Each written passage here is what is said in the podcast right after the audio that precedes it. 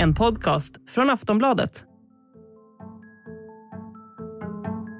På onsdag ska Ulf Kristersson avlägga rapport hos talman Andreas Norlén. Hur går det att bilda regering? Hur går förhandlingarna med KD, L och SD? Och kommer det räcka med en vecka till innan han kan komma med sin slutrapport och få ihop sitt lag? I förra veckan fick vi i alla fall veta att Kristerssons regeringsunderlag har enats om en sak, nämligen fördelningen av presidieposter i riksdagens utskott och fördelningen av ledamotsposter i utskotten. Och här har Sverigedemokraterna fått flera tunga poster. De tilldelas ordförandeposten i arbetsmarknadsutskottet, näringsutskottet, justitieutskottet och utrikesutskottet. Dessutom får de flera vice ordförandeposter. Så hur mycket av en seger är det här för SD? Hur ska vi tolka fördelningen av posterna och varför ska Ulf Kristersson vara så bekymrad över sitt utgångsläge? Det ska vi prata om i det här avsnittet av Aftonbladet Daily. Jag heter Olivia Svensson. Gäst idag är Lena Melin, inrikespolitisk kommentator på Aftonbladet.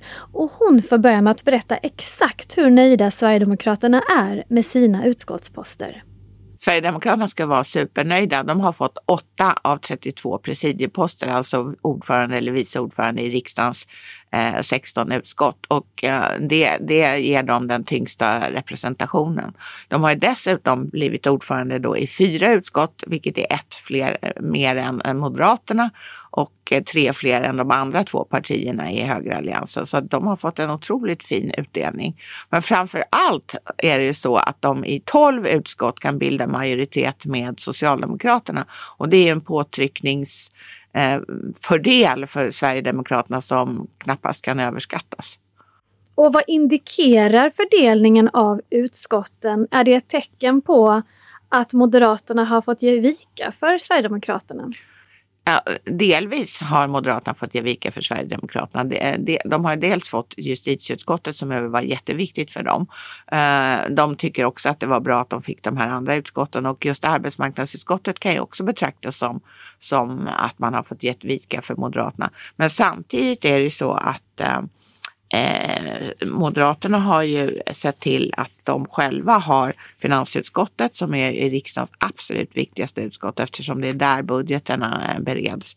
Man har också sett till att man har EU-nämnden eh, och där Eh, är det så att EU-nämnden kan ju sitta inkallad under möten i EU för att där snabbt fatta beslut om regeringen har stöd för sin linje eller inte.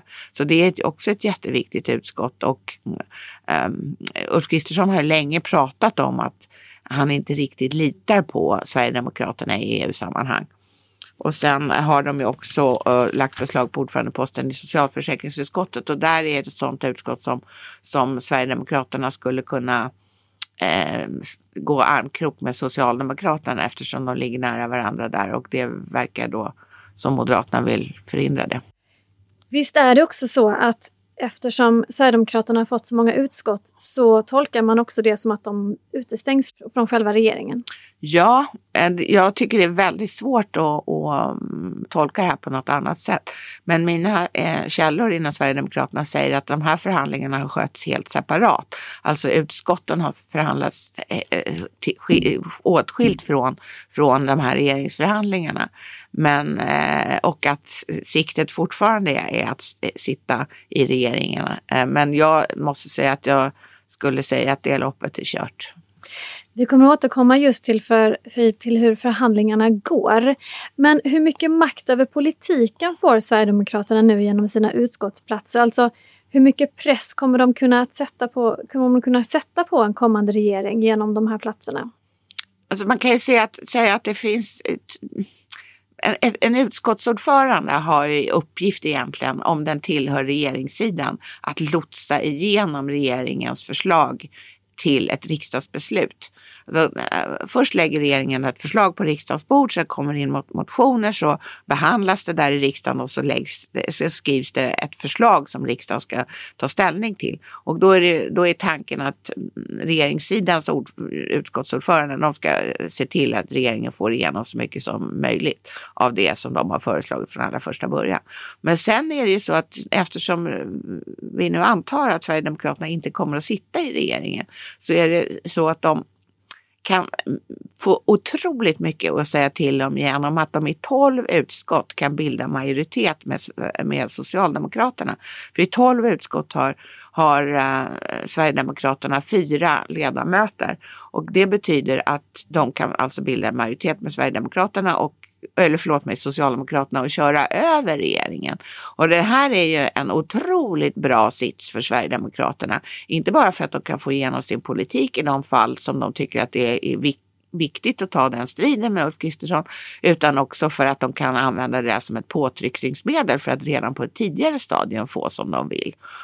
Sen är det ytterligare en sak som det här medför, att, att de kan bilda majoritet med, med Socialdemokraterna i fyra utskott och det är att de kan ta ett så kallade utskottsinitiativ tillsammans. Alltså begära saker från regeringen, säga att vi vill ha det här, var vänlig, lägg förslag inom kort så att vi kan fatta beslut om det. Det, är inte, eh, det där inom kort behöver inte regeringen äh, lyda, men de måste så att säga, en beställning från riksdagen är en beställning från högre ort kan man säga. Men hur kommer Socialdemokraterna hantera det faktum att de nu får också en möjlighet att sätta saker emot regeringen tillsammans med just Sverigedemokraterna? Alltså det där har jag redan pratat med ett antal för, äh, avgående ministrar om. De äh, inser ju att det här är otroligt bra även för dem. Men att säger ju samfällt att äh, det här, eh, vi kommer inte att förhandla med Sverigedemokraterna, men de kommer ju naturligtvis, om de hamnar genom någon slags gudomlig försyn på samma linje så kommer de ju inte rösta emot ett Sverigedemokratförslag. Så precis som Sverigedemokraterna inte kommer att rösta mot ett S-förslag om de ligger på samma linje. Richard Jomshof som ju är en framträdande sverigedemokratisk eh, politiker och en väldigt kontroversiell sådan. Eh, han har blivit ordförande för justitieutskottet. Och det har ju bemötts med mycket högljudd kritik från oppositionen. Eh, varför väcker just Jomshof så mycket känslor, tror du?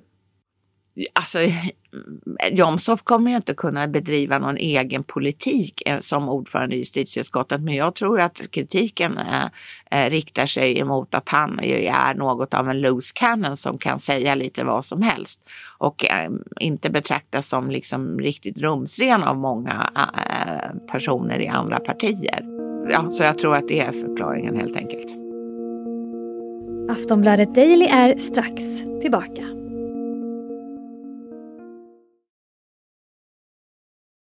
Okej, låt oss prata lite om regeringsförhandlingarna då, Lena. Jag läste en text av dig eh, häromdagen där du skrev att du hade varit djupt bekymrad om du varit Ulf Kristersson just nu. Kan du utveckla? Ja, det, det om, om jag vore Ulf Kristersson och blickade bakåt i tiden så skulle jag ju se att mitt eh, parti har tappat enormt mycket mark eh, sedan Sverigedemokraterna kom in i riksdagen. Mm, eh, då hade det, det valet när Sverigedemokraterna kom in i riksdagen, alltså 2010, så hade eh, Moderaterna stöd av 30, drygt 30 procent av väljarna. Nu är det nere på under 20. Och um, under samma period så har stödet för Sverigedemokraterna mer än fyrdubblats medan det ligger i princip uh, still för eh, uh, KD, har sjunkit lite för L och uh, ökat minimalt för Centern som inte ingår i den här gruppen. Alltså så är det ju så att Moderaterna gör någonting fel. Och det skulle jag vara djupt bekymrad över och fundera över om den här vägen som som Moderaterna har slagit in på verkligen är den rätta för dem. Ja, och då är det alltså så att Kristersson ska ju nu eh, förhandla om en regering där han ska vara statsminister. Och han begärde ju två veckor, eh, två veckors mer tid av talmannen. Hur går det för honom? Ja, den som det visste säger jag. Alltså, han har ju hela tiden sagt att ingenting är klart förrän allting är klart. Och nu är det inte riktigt sant eftersom det blev klart med talmannen och det blev klart med utskottsplatserna och nu återstår resten. Och det är ju då själva regeringsförhandlingarna och innehållet i politiken. Eh, och det, eh, det mm, har jag också hört från mina källor att eh, de här förhandlingarna om utskottsplatserna gick, var ganska kärva. Eh, och det finns ju ingenting som tyder på att själva regeringsförhandlingarna blir mindre kärva. Eller är mindre kärva. Och den här veckan ska ju eh, Ulf Kristersson återrapportera då till talmannen och berätta hur det går. Uh, och sen nästa vecka så ska han så att säga ja, ge en, någonting som förhoppningsvis är en slutrapport. Men det behöver inte alls vara så utan nej, de kan, han kan ju begära mera tid. Var tror du att det går kärvast? På vilket plan? Nej, men jag tror att det, alltså de stora åsiktsskillnaderna handlar ju om om man tar sakfrågor så handlar det till exempel då om biståndet där eh, Moderaterna och Kristdemokrat, Moderaterna finansierar stora delar av sina satsningar eller har gjort eh, på, med eh, nedskärningar i biståndet. Kristdemokraterna har sagt att de kan tänka sig effektivisera biståndet, vad nu det betyder, men det låter ju som mindre pengar. Medan Liberalerna har sagt att över deras döda kroppar, det ska absolut inte skäras i biståndet och det har aldrig varit så viktigt eh, som nu när världen står i brand att ett rikt land som Sverige delar med sig. Eh, sen har vi a-kassan och, och sjuk och aktivitetsersättningen som eh, också Moderaterna vill finansiera delar av sina satsningar med. Men där säger ju Sverigedemokraterna tvärnej. De vill ju absolut inte sänka de ersättningarna. Ja, just det. På tal om att världen står i brand, alltså det är ju en ganska tuff start för Kristersson om man tänker att hans parti inte går bra. Han ger bort tunga poster till Sverigedemokraterna. Han har ganska tuffa förhandlingar och samtidigt pågår det då ett krig i Ukraina och det är en energikris och det är matpriser och räntor. Det blir kanske något av en rekordsvår start för en statsminister. Vad skulle du säga? Ja, alltså det såg inte ut som Magdalena Anderssons start skulle vara särskilt ljusblå den heller i, i, i november då. Men då var det trots allt mest covid som vi fortfarande bekymrade oss över. Och det, ble, det brann ju inte till förrän eh, några månader senare när hon åtminstone hade hunnit värma upp stolen på rummet. Och, mm, och nu vet ju Ulf Kristersson att det är en lång räcka, det är en svart lista som han ska beta av med den ena jätteproblemet efter det andra. Och då är det ju också inte, till det kan man ju lägga att, att de här skattesänkningarna som, som eh, Moderaterna vill genomföra kanske inte är det, och har lovat väljarna att de ska genomföra, kanske inte är det bästa i nuläget för svensk politik. Vi har ju sett att Liz Truss Ehm, um, Tory-regering i, i Storbritannien precis har dragit tillbaka sina skatteförslag efter, efter kri, eh, internationell kritik mot att de skulle spä på inflationen istället för tvärtom. Och det kan ju hända att, um, att um, ja, den internationella kritiken mot de svenska planerade eller föreslagna skattesänkningar kanske kommer ut att bli. Men det kan ju hända att slutsatsen är densamma, att det är fel tid. Sist här hörde vi Lena Melin, Aftonbladets inrikespolitiska kommentator. Jag heter Olivia Svensson och du har lyssnat på ett avsnitt av Aftonbladet Daily, Sveriges största nyhetspodd. Och vi är tillbaka igen imorgon. Hej då! Du har lyssnat på en podcast från Aftonbladet. Ansvarig utgivare är Lena K Samuelsson.